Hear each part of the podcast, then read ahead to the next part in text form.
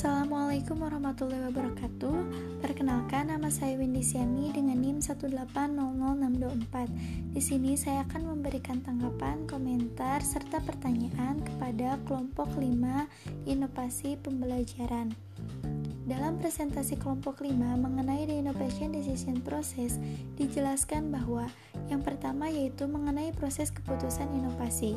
Proses keputusan inovasi ini ialah proses di mana individu beralih dari pengetahuan awal mengenai inovasi naik ke tahap membentuk suatu sikap terhadap inovasi. Nah, dalam proses keputusan inovasi ini, ada model proses keputusan inovasi, jenis pengetahuan tentang inovasi, dan pengenalan awal versus terlambat. Nah, terdapat tiga model proses keputusan inovasi.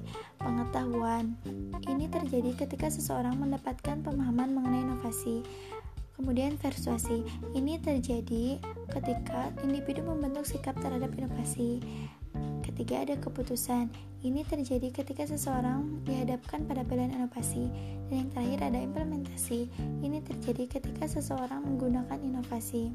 Nah, dalam pembahasan ini menurut saya kurang dipaparkan secara jelas sehingga UDN kurang memahaminya. Selanjutnya, yang kedua ada tahap persuasi.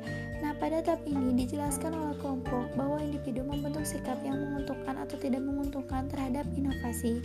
Yang ketiga ada tahap keputusan, di mana dikatakan bahwa tahap ini terjadi ketika individu telah dihadapkan pada pilihan inovasi. Yang keempat, ada implementation stage, terjadi ketika individu telah menggunakan inovasi. Dan yang kelima, ada tahap konfirmasi, yaitu tahap mencari penguatan terhadap keputusan inovasi. Keenam, ada saluran komunikasi berdasarkan tahapan dalam proses keputusan inovasi. Nah, ini dibagi menjadi tiga, yaitu kategorisasi saluran komunikasi, media massal versus saluran interpersonal, dan saluran kosmopolit versus lokal. Ketujuh ada periode inovasi keputusan, yaitu lamanya waktu untuk melewati proses keputusan inovasi. Dan yang terakhir kedelapan ada panjang periode menurut kategori adopter. Menurut saya, penjelasan dalam bab ini cukup baik dikupas dengan lengkap. Akan tetapi, ada beberapa materi yang mungkin kurang dapat dimengerti oleh audiens.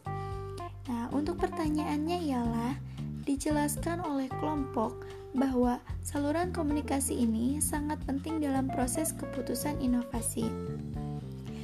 Nah, pertanyaannya, bagaimana dengan masyarakat yang berada di pedesaan yang minim akan informasi, serta apa perbedaannya inovasi yang dilakukan oleh masyarakat perkotaan dengan masyarakat pedesaan? Mungkin cukup sekian dari saya. Wassalamualaikum warahmatullahi wabarakatuh.